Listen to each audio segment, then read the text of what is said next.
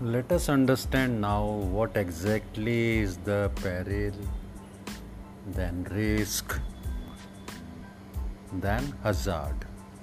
हम ये समझने की कोशिश कर रहे हैं कि पैरिल रिस्क और हजार्ड में बेसिकली क्या फ़र्क है cause of loss is known as peril like fire is the cause of loss flood may be the cause of loss lightning may be the cause of loss, earthquake may be the cause of loss. So, whatever is the cause of loss is known as peril.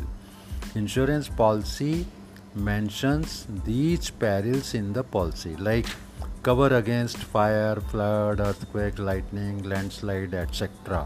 So, we are covered for these perils. Now, risk is what? Risk is uncertainty when we are expect expecting certain things in our life. Like if we start a business then there is a chance of loss or profit. So what undesired is loss. If there is loss then it was a risk. If we are riding on motorcycle and there is a chance risk that we may fall from the motorcycle there may be accident of motorcycle so, this is risk, which is uncertainty of outcome. If there is a chance that the outcome will be different from expectations, there is a risk.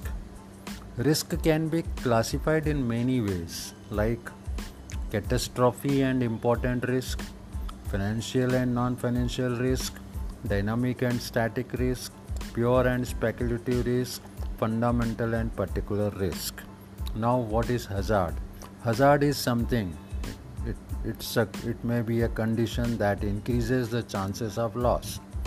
If something that accelerates the peril which causes loss like if we store petrol or kerosene in the godown or shop and if there is fire our chances of loss will be more because we have stored the petrol or kerosene so kerosene or petrol will be taken as will be regarded as presence of physical hazard. And moral hazard means it refers to character of a person. If a person is dishonest then we can say moral hazard of insured is not good. So i hope we have understood what is peril what is risk what is hazard what is physical hazard and what is moral hazard Thank you. Bye bye.